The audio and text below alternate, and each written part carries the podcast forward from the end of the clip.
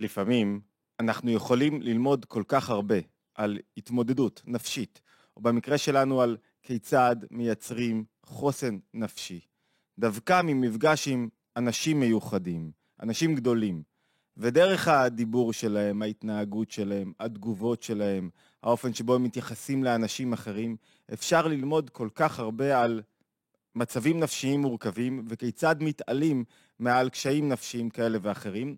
אני רוצה לדבר על מרים פרץ. אני מאמין שאין מי שלא מכיר את מרים פרץ, אבל רק אם יש מישהו כזה, שני, ה... שני הילדים שלה, ב-1998, אם אני לא טועה, הבן שלה, אוריאל, אה, נפל במערב בדרום לבנון, הוא היה מ"מ בגדוד 51 בגולני. 12 שנה לאחר מכן, הבן שלה, אלירז, היה רב סרן אלירז, נפל בהיתקלות עם חוליה בעזה. באמצע, חמש שנים אחרי, חמש-שש שנים אחרי שהבן הראשון שלה נפל, אה, בעלה, אליעזר, אה, נפטר מקשיים, מהתמודדות, מצער, נפטר מצער, מחלה התפתחה בו, והיא, וכל זה זה רק הרקע. מה שאפשר ללמוד ממנה עם מרים פרץ בזכות ההתמודדות יוצאת דופן שלה. ויותר מאשר בזכות ההתמודדות שלה, בזכות זה שהיא מחזקת אנשים אחרים וגורמת להם לראות אחרת את החיים, את אהבת הארץ, את אהבת האדם. זאת אומרת, זווית הראייה המאוד מיוחדת שלה, שהיא אימצה לעצמה, היא זאת שמה אנחנו רוצים ללמוד כרגע. פגשנו אותה במסגרת אה, יומיים אינטנסיביים בתל אביב, שהיינו ביחד בקרלטון בתל אביב, במסגרת התיקון הגדול בצוותא, היה אירוע גדול, באו מאות מאות של צופים, מאזינים, אנשים שרצו להשתתף בתיקון הגדול, היו לא מעט פאנלים, אני העברתי חמישה פאנלים, חמישה פאנלים ושיעורים, שני שיעורים ושלושה פאנלים, שלושה פאנלים עם מרים, ויצא לנו להיות קרובים אה, יחד במשך יומיים, גם בסעודות, גם לפני, גם אחרי, והתרשמתי ממנה בכל כך הרבה מובנים. ואני רוצה לשטוח תשע נקודות, שהן בעצם התבוננויות שראיתי אותן מהצד, שאפשר ללמוד ממנה, ויכולים ללמד אותנו. הרי המטרה היא לא איך היא מתמודדת, אלא איך אנחנו יכולים להתמודד עם מצבים מורכבים הרבה פחות בחיים שלנו. כיצד אנחנו יכולים ללמוד ממנה, מההתמודדות יוצאת דופן שלה, לגבי החיים שלנו, איך אפשר להתמודד עם מצבים מורכבים, וכיצד אפשר לייצר חוסן נפשי. והרבה פעמים אנשים חושבים שחוסן נפשי זה להקאות את הנפש, פחות להרגיש. ומרים מלמדת בדיוק הפוך, שזה לא רק להקאות את הנפש, אלא זה, לא, זה בכלל לא להקאות את הנפש, זה לגלות משהו אחר בתנועה שלי, באופן שאני רואה את המציאות. לפני שנשטח את תשע הנקודות, אני רוצה להגיד שהתיקון הגדול בצוותא, היה, היו שם משתתפים יוצאי דופן, הרב יעקב מדן, יוכי ברנדס, חן ארצי שרור, אה, עליזה לביא, שארגנה את כל התיקון יחד עם גבי ברגיל, לא הצליחה להגיע, כי אביה, מנשה בן חנה, שיהיו הדברים גם לעילוי נשמתו, נפטר בשבוע שעבר. ודבר שני שאני רוצה להגיד, התיקון היה יוצא דופן, דבר שני שאני רוצה להגיד זה התבוננות יומית. בכל יום אנחנו מעלים התבוננות, צוללים לנקודה מסוימת בספרות החסידות והקבלה ושולפים רעיונות מעשיים, פרקטיים, אה, שנוגעים לחיים שלנו, מוזמנים גם להירשם, גם לשתף, להירשם לערוץ, חשוב מאוד כדי שהסרטונים והמסר יגיעו לכמה שיותר אנשים. אוקיי, מהם העקרונות שאפשר ללמוד ממרים פרץ, שבאמצעותם אנחנו יכולים לעורר חוסן נפשי? נקודה ראשונה, לא להיות קורבן. זו נקודה שדיברנו עליה לא מעט. כשמישהו קורבן, שמים לב אליו מאוד. כשמישהו זה לא נמצא בו, אתה לא שם לב לחיסרון של הדבר. וזו נקודה שרק כשאנחנו מבינים עד כמה קל, עד כמה קשה לא להיות קורבן, עד כמה, עד כמה זה דורש מאמץ ומודעות, לא אכלו לי, לא שתו לי, לא, לא נתנו לי את המקום הנכון, בשום מקום לא, ראינו, לא ראיתי אותה מתלוננת. לא כשהיא הלכה הליכה ארוכה של 40 דקות מהמלון קרלטון על חוף הים עד אה, בצוותא תל אביב, לא, אה, אה, לא בסעודות, לא בשום מקום, לא כשהיא נחתה בחמש וחצי אחר הצהריים ונכנסה ממש לתוך השבת, בשום מקום היא לא אמרה, אוף, או אכלו לי, שתו לי. בדרך כלל כשמישהו בתנועה של קורבן, הוא כל הזמן מדבר על עצמו ועסוק בעצמו. ומרים פרץ כן מספרת סיפורים על עצמה, אבל אתה שומע שהסיפורים הם אף פעם לא באמת על עצמה. זאת אומרת, הסיפורים נועדו כדי להעלות מסר, כדי לאפשר למאזינים להבין מסר מסוים לגבי החיים, לגבי ההתמודדות, לגבי אופני הבנה של סיטואציות שונות. היא אף פעם לא העיקר, גם בסיפור האישי שלה, אלא המסר הוא העיקר. גם כשאני מספר על עצמי סיפור, זה לא שאני חושף עכשיו, וואו, בואו תאהבו אותי. יש שתי דרכים לספר סיפור. אחד זה אני במרכז, תאהבו אותי, אני רוצה תשומת לב, אני רוצה שיעריכו אותי. כל הסיפור, המטרה שלו במקרה הזה, הוא כדי שיעריכו אותי, כדי שיכבדו אותי, כדי שיכירו עליי משהו. הסיפורים שלה לא שמים אותה במרכז, אלא את התובנה, כמו שאמרנו, במרכז. נקודה ראשונה. נקודה שנייה, שכל הנקודות חוברות להן יחד ומתקשרות זו בזו. כדי לפתח חוסן נפשי, לא מספיק לא להיות קורבן, חייבים מה? חייבים תודעה של שליחות, תפקיד. מה זה שליחות? בקצרה, היה לנו כמה שיעורים על זה. מה זה שליחות? מוזמנים לחפש בערוץ או שנצרף כאן מתחת לוידאו. מה זה שליחות? שליחות זה כשאני שואל את עצמי לא מה אני רוצה בכל מקום ועניין, אלא מה צריכים ממני. מה צריכים ממני במקום שאליו הגעתי. אם צריכים שאני אדבר, אני אדבר, אם צריכים שאני אקשיב, אני אקשיב, אם צריכים שאני אעלה לבמה. היו כמה פאנלים שהיא לא, לא שובצה בהם, היה חסר מישהו. צריך שאני אדבר, אני אבוא לדבר. והרבה פעמים אנשים טועים וחושבים שמה צריכים ממני זה אני הולך בעוף, ואני לא מוצא את התענוג ממני כי אני, בדבר שאני עושה. כי בעצם אני לא עושה את מה שאני רוצה, אני עושה את מה שצריכים ממני. וזה הפוך, זו טעות. הרעיון הוא ללמד את עצמי לאהוב ולהתענג על זה שאני עושה מה שצריכים ממני, מה שהעולם, מה שהסביבה, מה שהמציאות, מה שהילדים שלי, מה שהאורחים, מה שהדעת, מה שכרגע צריכים ממני. ברגע שאני עושה את זה, אני לא עושה את זה בסבל. אני מלמד את עצמי לרצות לעשות את מה שצריכים ממני. וזה עניין אחר לגמרי, ללמוד, לרצות, לעשות את מה שצריכים ממני. ורואים, הגיעה בחמש וחצי. הדבר שהכי רצתה זה לחזור הביתה ולעשות חג מתן תורה בירושלים, שיש וייב אחר לירושלים לעומת תל אביב. והיא ויתרה, כי היא הבינה שיש קהל גדול שצמא לשמוע תכנים, והיא באה כדי לתת את התכנים שלה. אז, אז כל אדם, צריכים ממנו משהו. כל אדם יש לו שליחות, ורואים את זה, היא יכלה בקלות להיכנס לעמדה קורבנית, לעמדה של למה זה קרה לי, ולמה זה קרה לי הורג אותך. והיא לא נכנסה ללמה זה קרה לי, אלא עכשיו צריכים שאני אגלה כוחות, אני אגלה כוחות. נקודה שלישית, הלכנו ב, ליד, בצוותא יש מועדון. מועדון אה, של חבר'ה צעירים כזה, ואני בהתחלה התבלבלתי, חשבתי שהמועדון זה בצוותא, ויש שם איזה, היו שם כמה שומרים מקררים כאלה, אתם יודעים, מטר אורך על, על שתי מטר גובה, ועם כתפיים כאלה, עם פנים חמורות צבר, ופתאום ראש השומרים רואה את, ה, את, את מרים פרץ, והוא נופל עליה, והיא נותנת לו חום ואהבה, ומקשיבה לו, והיא מלמדת משהו. כשאתה רואה אנשים ולא את עצמך, ואתה מקשיב להם, ואנשים רוצים חום ואהבה. זה מה שאנשים רוצים. כולנו צריכים חום ואהבה. יותר מאשר שכל, לפעמים צריכים חום ואהבה, אבל כשהיא נותנת חום ואהבה, זה מפתח לבבות. המקרר הזה, השתי מטר על שתי מטר, נמס כמו תינוק. אני אומר לכם, כמו תינוק. ממש. ראיתם אותו כאילו של מרים פרץ. מה הנקודה? להקשיב לאנשים. זה, זה לא היה רק עם הבחור הזה, זה היה בכל מקום, בכל סיטואציה. אנשים באו אליה ללכת איתה ברחוב באמצע הלילה או בערב, זה כמו איזה שעתיים הליכה, כי כולם מרים פרץ, מרים פרץ.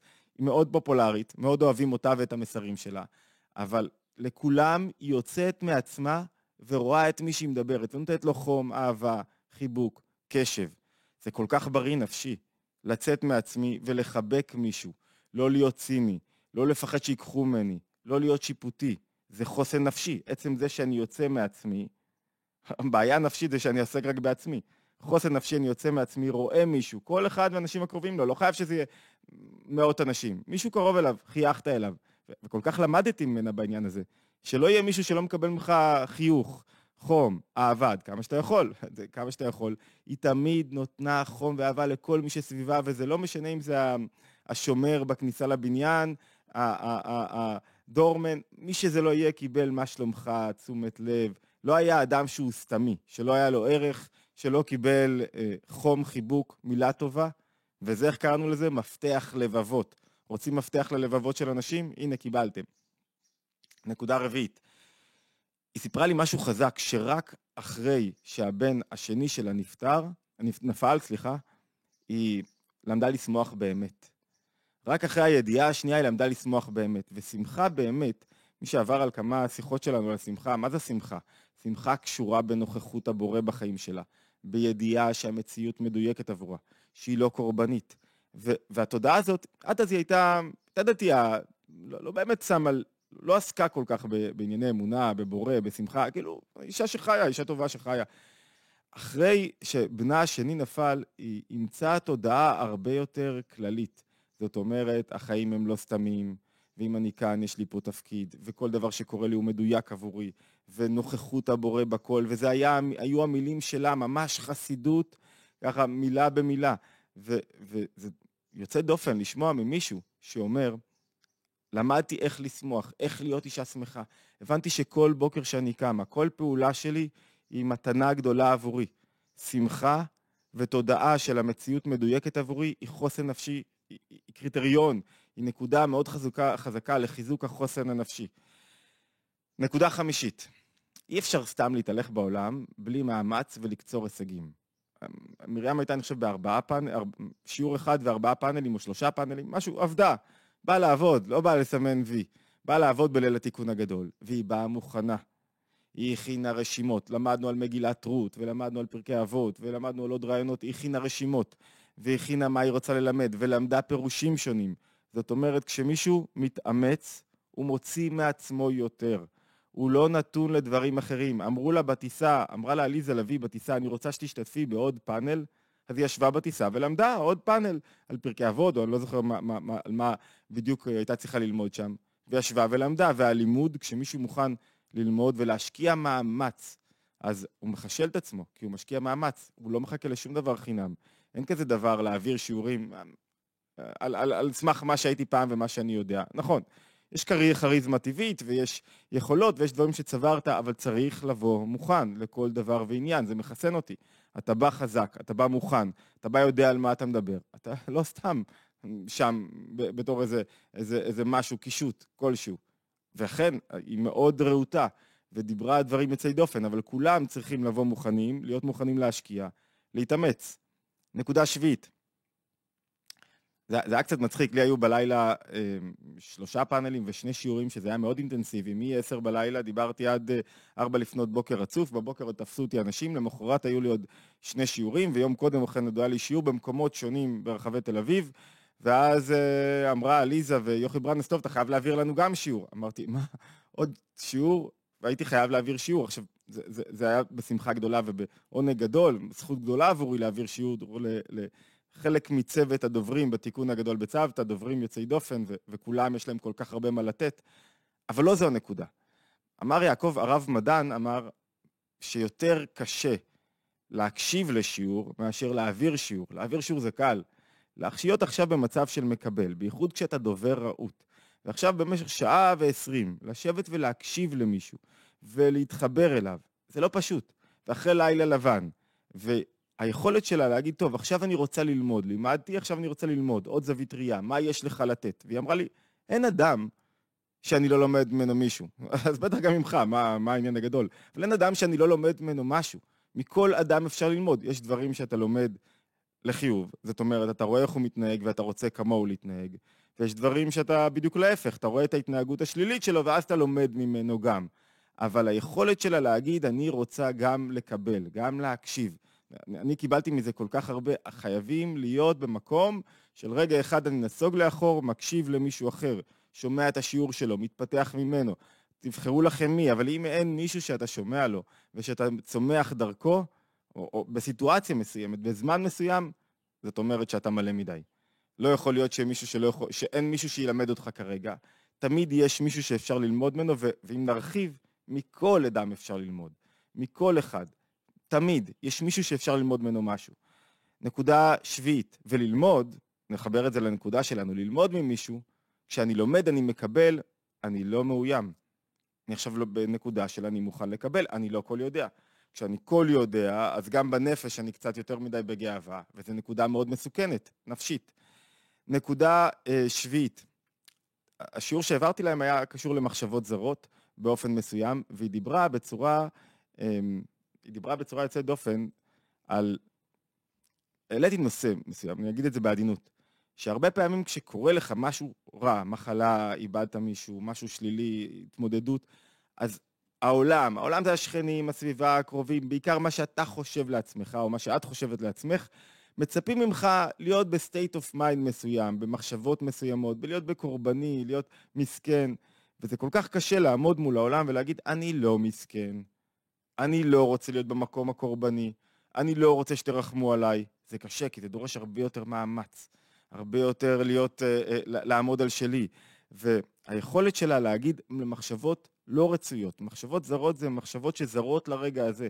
יכולת שלה להגיד, אני לא מוכנה להיות במצב הנפשי שכולם רוצים ממני. אחרי שאיבדתי את שני הילדים שלי, שני הדברים היקרים לי בכל. אני רוצה להיות במקום צומח יותר, זה כאילו בניגוד לדעת העולם. זה, זה, כיום זה נראה מעלה, אבל בתוך סיטואציה או שנים ראשונות זה בניגוד לדעת העולם. ללמוד, לשמוח, להגיד למדתי לשמוח. אחרי שהבן השני שלי נפל, זה, זה כל כך הרבה כוחות נפש. כשאני אומר את זה, זה נשמע כאילו מובן מאליו, כל כך הרבה כוחות נפש צריכים. והאישה הגדולה הזאת מלמדת אותנו מה זה, מה זה הכוחות נפש הללו. אולי נגיד גם כאן, אמרנו את זה בתחילה, הרעיון הוא, מישהו שאל אותה, שאלה מאוד יפה, שאל אותה, את אומרת שאחרי קשיים וניסיונות והתמודדויות לומדים איך לשמוח, איך צריך לראות את החיים, ומי שלא לומד משלם מחיר. מה, אני צריך לעבור ייסורים, קשיים, חס ושלום, לא כמו שאת עברת, אבל כדי ללמוד, לה, להעריך את החיים? והיא ענתה לו תשובה מורכבת, אני רוצה לענות רגע תשובה אחרת. לא. הרעיון הגדול הוא שאנחנו יכולים ללמוד מההתמודדות של אנשים אחרים, ללמוד מאיך שהם מתמודדים עם קושי ייסורים, במצבים המורכבים שלהם, ולקחת את זה לחיים הקטנים שלנו. החיים הבכלל לא קטנים, לסיטואציות הפחות גדולות. לזה שלפעמים אנחנו איבדנו משהו קטן. אובדן לפעמים יכול להיות סובייקטיבי. מישהו מפסיד משהו שיקר לו, וזה יכול להיות אפילו חפץ גשמי. מרגיש לא טוב, לא קיבל את העבודה שלו, מתמודד עם איזו סיטואציה, גילו לו איזה מחלונת. התמודדות שלו עבורו היא קשה ברגע הזה, זה סובייקטיבי, לא ניתן להשוות בין אובדן לאובדן, אבל גם לא קשה. ומההתמודדות הגדולה שלה אפשר ללמוד על התמודדויות קטנות שלנו. נקודה שמינית, אחד הדברים המעניינים אצלה זה אחדות ואהבה וחיבור ולשמוע כל אחד, אבל לא על חשבון עמידה על עקרונות. היו שתי סיטואציות טיפה מביכות בתיקון הגדול, זה אירוע מיוחד, כי זה אירוע של רוב הקהל לא היה דתי, אז, אז, אז מטבע הדברים זה היה אירוע מאוד מיוחד. בבוקר מישהו אמר לי, שאלתי אותו, איך אני מגיע למקווה בבר כוכבא? אז הוא אמר לי, מה הבעיה? קח מונית. אז עשיתי ככה עם הידיים כזה בכיסים, אז הוא אמר לי, אין לך כסף? אני אשלם, אחי, מה הבעיה? אני אשלם לך. אפילו לא היה לו בתודעה ש, שיום טוב ברוב, אני מקווה שמי שמקשיב לי יש לו בתודעה, או, או, לא היה לו בתודעה שיום טוב, יום, אה, יום אה, מתן תורה, זה יום כזה שאתה לא יכול לנסוע ברכב ויש עליו הלכות אה, כמו שבת בערך. אה, אז אחד הדברים זה עמידה על עקרונות. מה זאת אומרת? היו שתי סיטואציות, סיטואציות טיפה מביכות.